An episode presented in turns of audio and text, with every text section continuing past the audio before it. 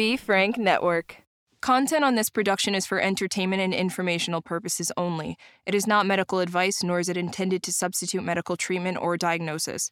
Seek medical help if you believe that you are suffering from a mental illness or are a threat to yourself or others. By using any or all of the information provided, you do so at your own risk. Any application of the material is at the listener's discretion and is his or her sole responsibility. Hey everybody, Doc Brian here. This past Tuesday, we experienced a horrific act of violence, an incomprehensible action leading to the death of 19 children and two adults in Texas. As a father of a seven year old, I have no idea of the pain and tragedy and loss that that community is facing.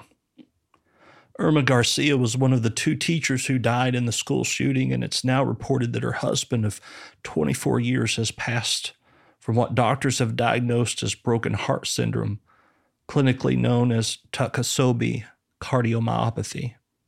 I don't think that anyone has the correct answer to ensure that this never happens again. But I do think that we have to pull together and find a solution. I don't think that gun legislation or even mental health availability individually are the answers. It's much more complicated but we must make the commitment to do whatever it takes to protect our children from such senseless tragedies. Our love and prayers go out to all the families of Uvalde, Texas. Everybody, Doc Brian here, and welcome to Doc Talks. We talk about people's troubles, trials, tribulations, and hopefully triumphs in life.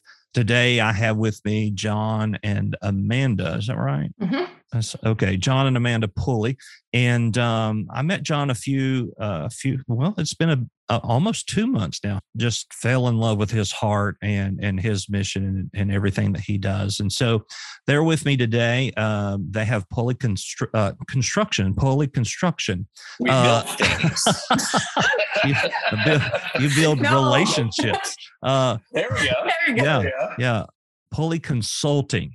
So, uh, John or Amanda, whoever wants to kind of take the reign here, just tell us a little bit about uh, the consulting business that you're doing.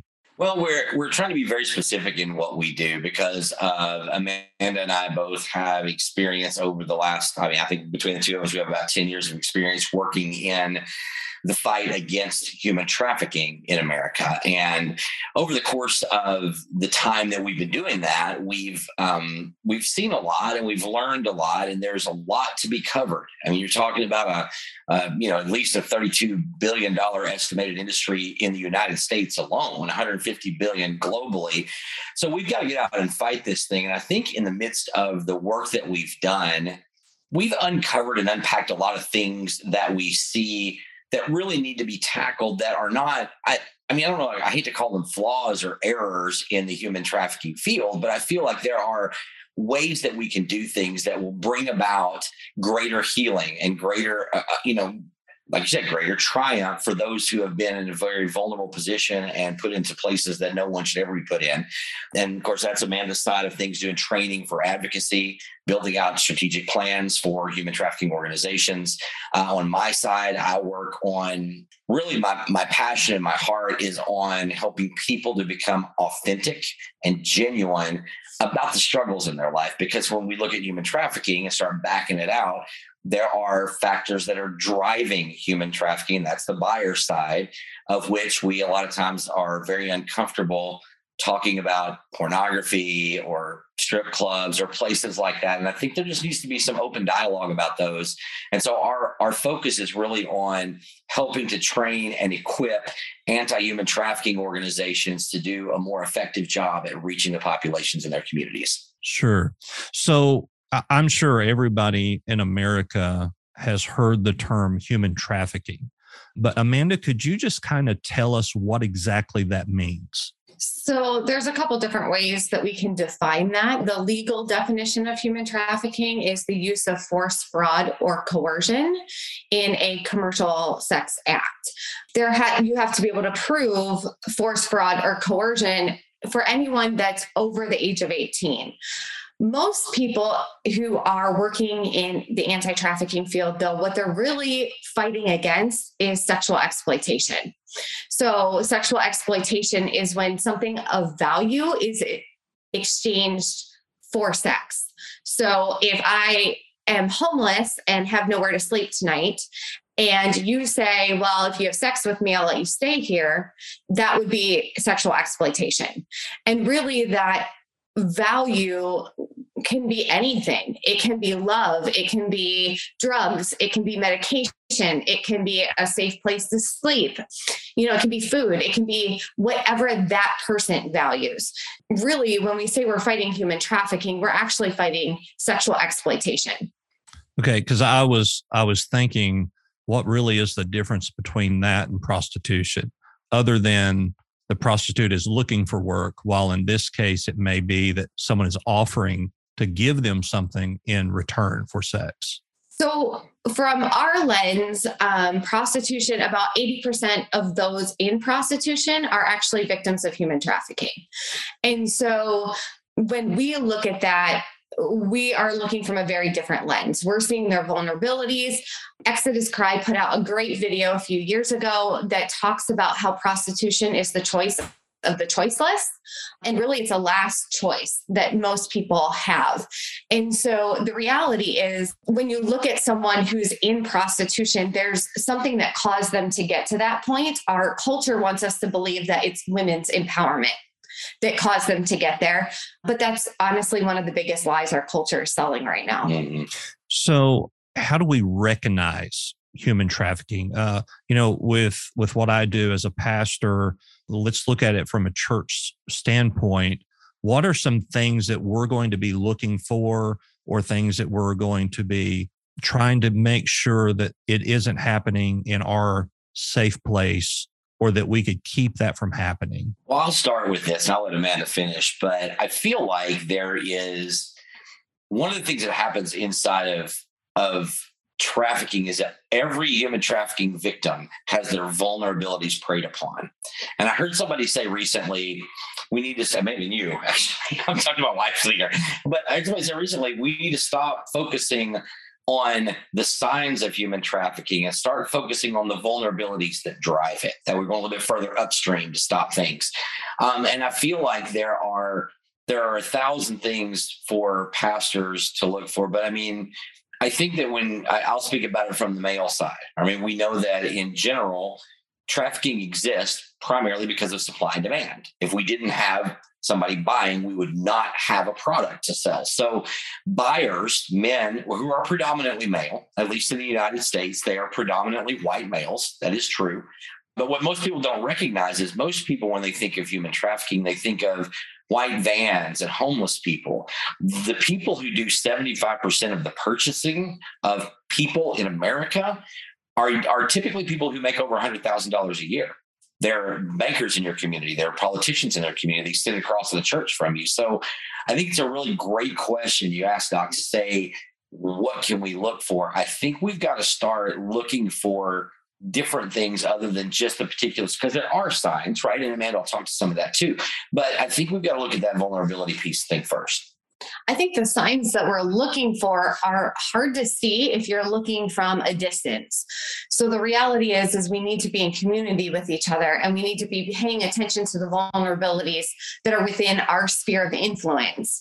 Um, so the people that are coming to your church, the people that are coming to your youth groups, the people who are in your book clubs or running groups, because honestly, what you're looking for is a behavior change. You're looking for um, control being that someone's being controlled that they're they're not able to have the freedoms that they used to have. Traffickers are really really good at their job. They're good at mm-hmm. selling you a lie. You don't know it's a lie because you think they're selling you your dream life so oftentimes they figure out what your vulnerability is. They figure out where your dreams are. They're really good at listening to you and figuring out what you want in life and then selling it to you that they can provide that for you. And then once they've built relationship with you, then they start um, going through a process of grooming you and isolating you. And really, when we look at identifying trafficking, oftentimes when we get to the isolation part is when people start going, something's not right. That's the piece where we start seeing a little bit more of the generalized signs. Um, you know, for years we were told, well, if somebody has more than one phone or they're constantly tied to their phone, well, I mean, I'm a professional and I have two phones because I have one for work. So uh, that red flag is maybe a little flawed. Yeah, I'm a little tied to my phone, but I don't right. think I'm being trafficked. Right. Um, you know, a lot of times we're looking for people who are not dressed appropriately for the weather especially in the colder months. Um, if they are being forced into prostitution, you're going to notice by the way that they're dressed. A funny story that could give you some indicators of red flags is um, I have three children, and John and I had taken one of my daughters out for her birthday. We took her to a fair. I gave John my wallet, my ID, my ever like I ask him to hang on to it just because you know he's a guy he can throw it in his back pocket right. and you know I didn't want to have to carry a purse. Well, we went to the gas station afterwards and my daughter was like, "Hey, can I buy some snacks?" I was like, "Sure." So we're at the register and I look at John and I'm like, "Can I have my credit card?" And immediately I thought this lady should be looking at us going, what's the play here? Like, what's going on? Why is there a control? Like, why does he have her card?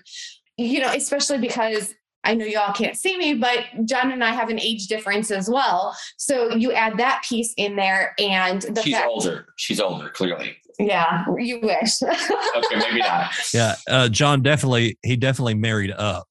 I can, I can say it's that. True. It's true. So, I mean, those are some signs that you can look for. Um, there is often a control factor over whether that's a child in someone's life or um, a younger brother or sister, and that protective factor of, well, if you don't do what I say, I'm going to go after them. So, eh, looking for those subtle signs, obviously, I wasn't being trafficked in that scenario, but that teller at the gas station should have started asking questions and you know have a piqued interest around what's really going on here. Let me speak to the community piece too because i think what most people don't understand is because of the movie taken because of how human trafficking has been portrayed as someone that is captured stolen and forced into this life i think from a community standpoint in your church the reason you want to be in community and pay attention to one another is because a trafficker a girl that, or, or a young boy or a, a, man or a woman, even it, the age is not necessarily, you know, restricted to just uh, young people.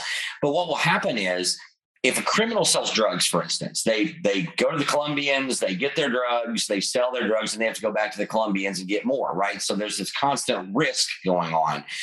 With a trafficker, they will take someone's vulnerability and if a woman or a man in trafficking they estimate makes between 100000 and $150000 a year per person that is in what a trafficker would call their stable. So when you're talking about that's not you're going across the border risking, you're getting someone that is taking all of the risk and you're in the back. You know, you're not risking at all. She's out there getting sold. But in that, a trafficker, and this is the important part for community and watching for these switches, they don't happen overnight. A trafficker will take six months, a year, two years to slowly groom not only a woman or a young man in that, they're grooming the family members. They're grooming the, the parents who feel like they're not enough and they're coming to take care of this teenager in your church. And so these changes, these, these changes, a lot of times in what we do will be subtle.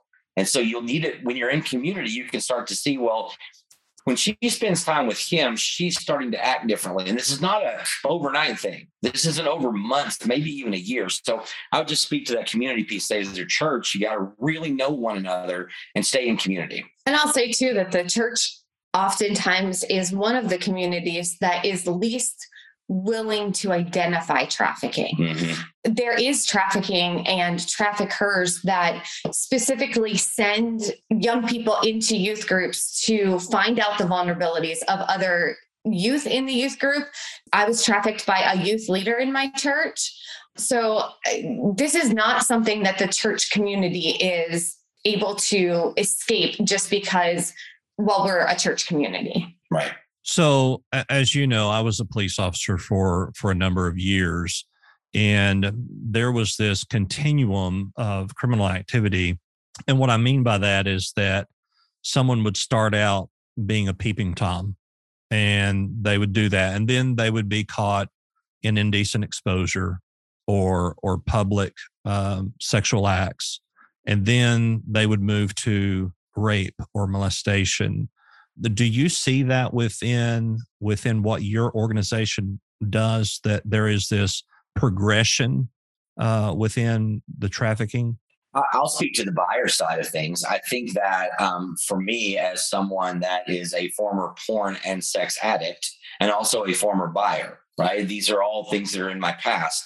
That's a whole different podcast. But in that, I think that what what most people who are addicted to porn, and I will say people, is they'll find that when, when whenever I do an, an event, I'll be standing in front of a group of 100 men and I'll say, raise your hand if you remember the first time you saw porn. Every hand goes up.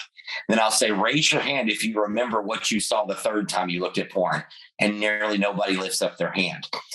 You remember the first time, and it triggers that dopamine, right? You know well, it triggers things in your brain that in order to get a deeper high from what you're looking at, you have to look at something more, more extreme, more. And this is why you see the peeping tom, the indecent exposure, the rape, and and again, that's not always the path, but in, in pornography, I mean, the statistics on pornography are crazy. Like in the 30 minutes that we will sit here and talk, literally in that 30 minutes, 2.4 million people will go to one porn website because they keep going back and going back and going back because they need more. So I think in answer to your question, my path, at least I can speak to mine, I started looking at more extreme levels of porn. I started looking at more different things. I'm tired of looking at this. I need to look at this genre of porn and see, you know, I'm ready to look at BDSM and you get, go through the list of things, right?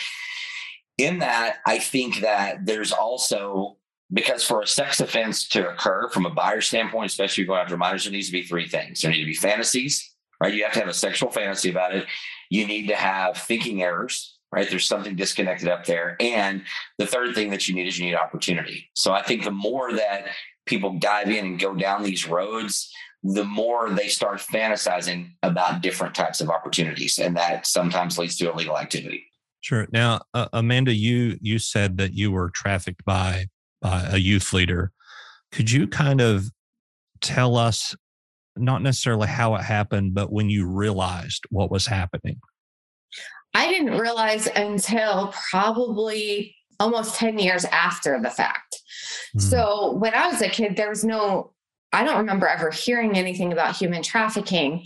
And it wasn't until I went to an event and heard about human trafficking and was like, huh, I think with the sexual abuse that I had in my childhood, I could empathize and maybe volunteer with this organization. I went in and talked to the director, and she said, "Hey, you should read Rebecca Bender's Roadmap. Uh, it's a book called Roadmap to Redemption." And she's a survivor, um, a very well known national leader, um, does amazing work. And in her book, started explaining what trafficking was. And I remember being completely overwhelmed because that weird thing that happened to me when I was a teenager that I didn't have any words for, that I believed for years and years that it was my fault there was now terminology for it. And with the work that I've done in the last seven years with survivors, that's a common thread is while they're in it, they're not identifying that, hey, I'm in a trafficking situation. It's not until somebody on the outside says, hey, like I've been there too. And they give them some language and they help them figure out that they're actually being forced into whether that's prostitution or, you know, straight out trafficking situation where they're just being sold consistently. So I think a lot of times it's misidentified by the community, it's misidentified by the faith community, but then survivors themselves are not even necessarily identifying it. I have seen it get a little bit better over the years, the more that we're talking about it. However, there's still a lot of misidentification, especially within familial trafficking as well as sexual exploitation. And even on the law enforcement side is when you start looking at it, it's it's learning to give language to the law enforcement officers as well. Because again, even saying the term I mean, I remember when I first spoke in the anti-trafficking where they said you can't say prostitute. I'm like, why can't I say prostitute? That's what that is. They're like, no, no, no. say prostituted women. Now, like, again, there's a subtle difference in the two, right? Instead of saying she was sexually assaulted, she was raped as a child, right? There's a, it's just we clean things up.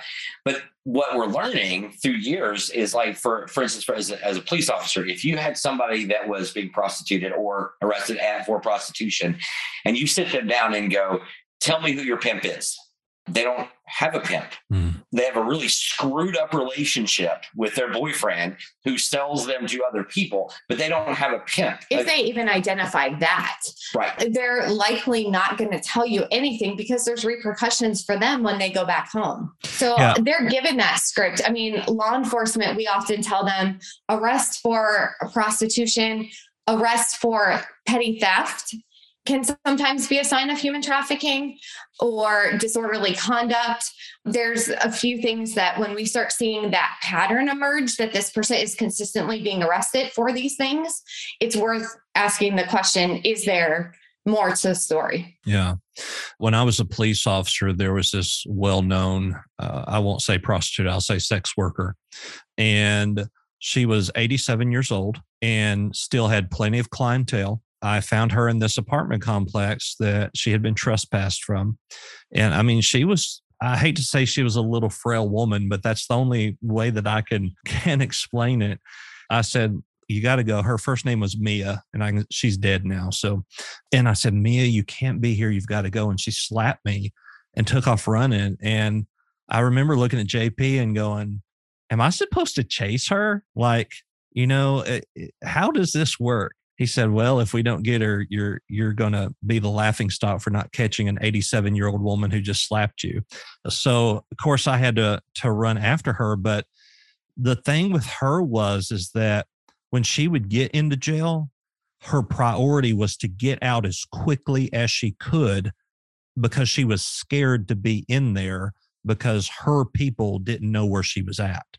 And so that led us to believe that not only was somebody using her within that but that that they were threatening her in some sort of way that if she wasn't producing that there were repercussions. In in that instance we could see that as being sex trafficking. Would that be a fair statement? Yeah um, with just the little amount of information that you've been able to share with me i would definitely look at that case and say there's probably more to it. Obviously, without talking to her, I don't believe that in putting terms on other people's stories. I very much sit with them and say, like, is this your, you know, is this what's going on? And help them walk out their journey of identifying what's really happening to them. But I do see that that would, in my mind, be probably a trafficking scenario. Yeah. Well, I in in 6 years of working, I arrested her probably 50 to 60 times for disorderly conduct, trespassing, petty theft, uh, some larceny. And so that is kind of fitting the the bill here, I guess you could say. Now, John, you kind of work with a different side where there is advocacy against pornography against those other areas. Can you just briefly tell us about that? I think that there is. It's just so hard. I'm going to say a couple of things that may not be popular in our world. I would, I, I would expect nothing less. Uh, thank you. You've known me well. Um, I think that the, are there women out there that are choosing to be prostitutes? Yep, there are. They are the minority by far. Are there women that choose to be, you know, dancers in a strip club? Yes, maybe a few more of them choose to do that. But there's all of that. But what I'm saying is behind all of those vulnerabilities is something else. I look at what is driving it, right? What I say, fantasy, opportunity, thinking errors. Where do people come up with the ideas to do the things that they do?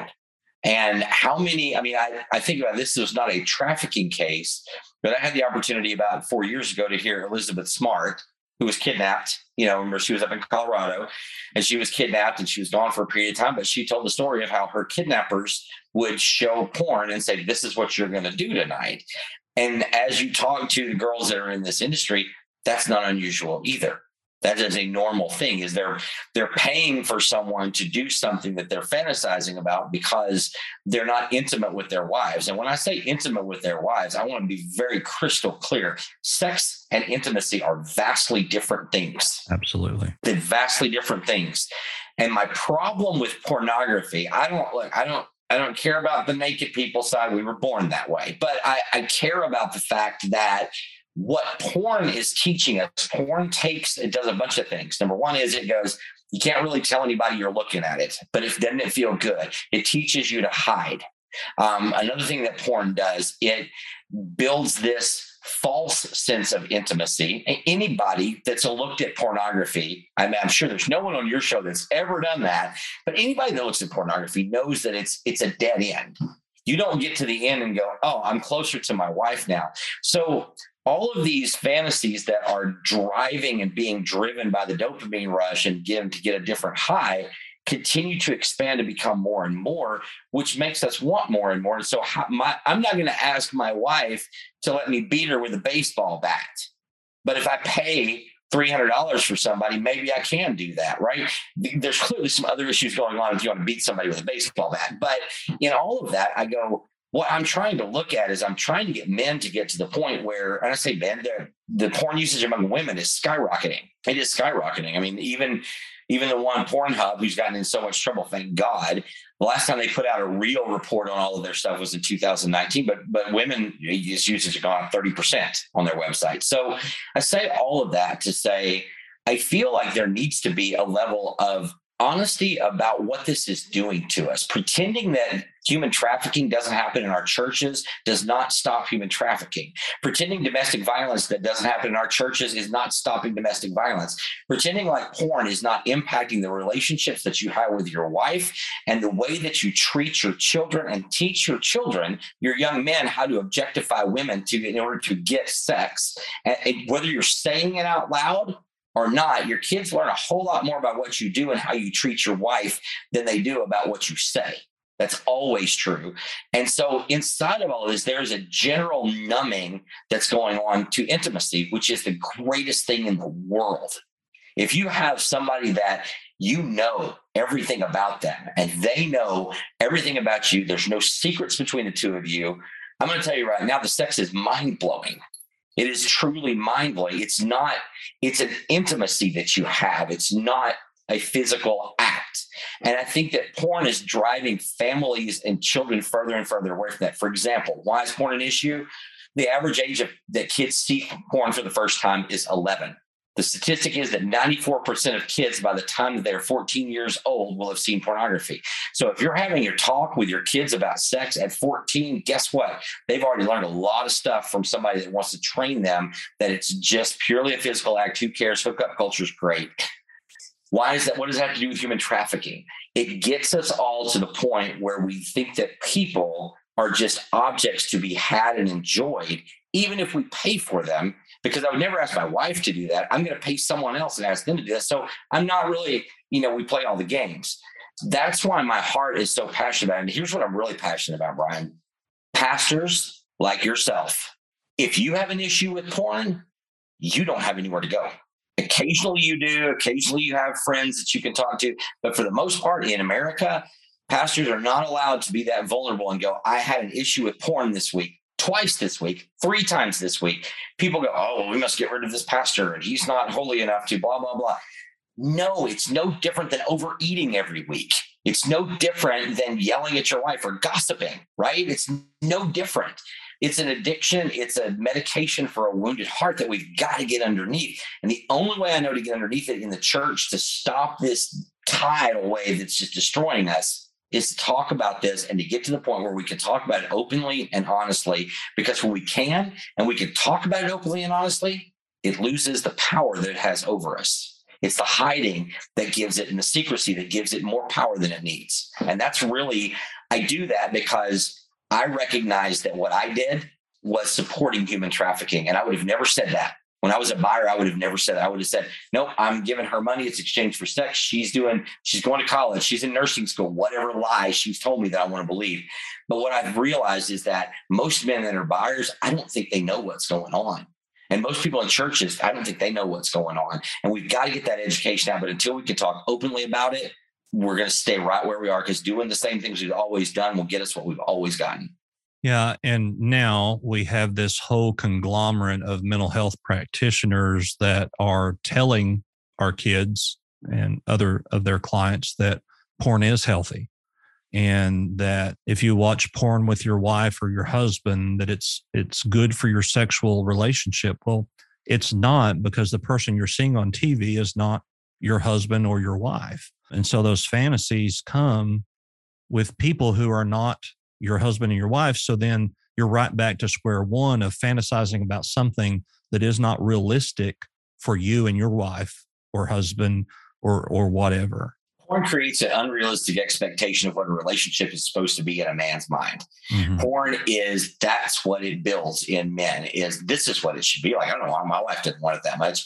And here's the problem. And and you know, I think a little differently sometimes, but I'm going, I don't if porn had a couple that had been married for 50 years and they were expressing their love for one another and how close they are, that would be something that I might go, oh, maybe you could see that because it evokes this connection, this long term thing. That ain't what porn is. it's what porn knows. It's, oh, you're my plumber fixing my sink. Let's have sex on the kitchen floor.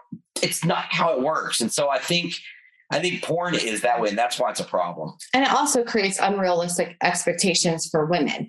So, yes. I mean, the majority of women who have any understanding that their significant other spouse, whatever, has looked at porn, they automatically almost always struggle with body image.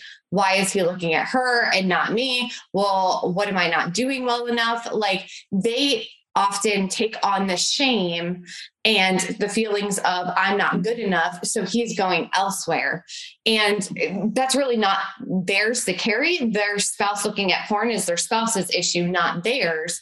However, it it just fuels a lot of what our culture talks to women and tells women they need to be and you know we're supposed to be barefoot in the kitchen and making food, but uh, a lion in the bedroom. Well, when you have kids or life happens, you've got a job. I mean, that's not a realistic expectation. And then porn comes in and everything becomes this objectification and there's no intimacy and connection anymore. Now, not to leave your female listeners out, I will say this romantic comedies and Harlequin romance novels do the exact same thing for women that porn does for men. It creates this unrealistic, super sensitive, I'm going to star in the notebook kind of image of what a man should be. He should fulfill all of my emotional needs, all he can't we're not built to fulfill all of each other's needs. And I think that's, again, I just didn't want to leave your female listeners out. Well, I, I can say that there have been many times that I have said to my wife, You're watching too much Hallmark again. Yes. And the acting is so bad on the Hallmark channel. It's and, so and the plot is all the same. It's all the Always. same. Yeah. well, what if instead of saying, Hey, you're watching too much Hallmark, you ask her, what kind of connection are you looking for right now? Ooh. Because she's probably, you know, if I find at least maybe I'm the only woman in the world who's this way, but if I'm watching a Hallmark movie because it's horrible acting and I'm not really the most girly girl, so I'm not a chick flick lover. But if I am watching a chick flick, it's usually because I'm longing for some sort of connection or romance or there's a deeper desire in my heart. And so instead of asking the question, well, or instead of making that statement around, well, you're watching an awful lot of that. What if we just started being really honest with each other and saying, what are you looking for? Just like, you know, if John comes to me and says, Hey, I looked at porn today. My answer isn't, well, you horrible person don't you ever do that again. It's okay, well, what was your heart looking for? You know, what were you running to or running away from that we can sit and have that dialogue about and really connect on that deeper level. Yeah, I'm the therapist, so I get to ask those questions, but I'll give you a I'll give you a pass on that one. So, in wrapping all of this up, if there was one thing, one message that you could give to the world, what would that message be? My message to fathers if you have a daughter or a son, there is one thing they need to hear from you every day, always. And that is, I love you. And there is nothing in this world that will ever make me not love you. Nothing. And I think that is for families traffickers prey upon those with vulnerabilities and the first place they go is they want to separate the girl from their father. Your father will never love you now that this has happened to you. Men say to them and your young men too over and over and over you are loved. There is nothing you can ever do that will make me not love you. And i think yeah that's not how do we fight human trafficking? Yes it is that's how we build strength in our daughters and our sons to allow them to be able to not have the vulnerabilities or fewer vulnerabilities that have that traffickers have access to. I think for me, it's more that there is healing, that there is freedom, whether I don't care where you are in the equation. If you are a trafficker, a buyer, a survivor, maybe you identify as a victim, there is 100% complete healing. It's a journey but it is well worth walking the journey. And there are people out there who want to walk it with you. Mm-hmm. And there is help. There's a huge need for training and education, 100%. But in that training and education, we need to recognize that there is hope and there is healing. And that's worth, that's why it's worth identifying properly. Yes. That's why it's worth law enforcement being trained on identifying victims because ultimately we want healed people. We want people to get the freedom that they need to live the lives that they're called to live and walk out their journey, whatever that looks like. Yeah, I, I the the the thought that it starts in the home and that there is hope are the two things that can get you really through anything. Uh, there's a there's a song that says you're never too broken to belong. That is the message I think that that we would give to not just those who are involved in in sex trafficking, being trafficked, but also to those that um, have committed crimes or or done something to hurt someone. That there is hope for reconciliation. So uh, John, Amanda, I appreciate you being with us here today on Doc Talks. Uh, I've enjoyed our conversation. Um, I'll make sure to put all of your information, contact information, where people can find you in the description of this podcast. And uh, really appreciate you taking your time out of your day to do this for us. It's a privilege, Brian. Thank you so much. Thank you very much. Sex trafficking is something that we don't often talk about, but it is becoming more and more prevalent in our day and age. And it seems like more and more people fall in to being a victim of sex trafficking. If you or someone you love believe that someone is involved in human trafficking, you can call the National Human Trafficking Hotline at 1 888 373 7888. That's 888 373 7888. We must protect each other. We must love each other. We must be available for each other and be vulnerable. Be ready to tell our story. Be ready to get help. I'm Doc Brian. You can find me on all social media platforms. You can find the links to that on my website at thedocbrian.com. Of course, you can call into our guest line at 910 777 7239. That's 910 777 7239. Give us a call, tell us your thoughts, ask questions. You can call or text that line 910 777 7239. Thank you for listening today, and we hope that you have a great rest of your week. Goodbye.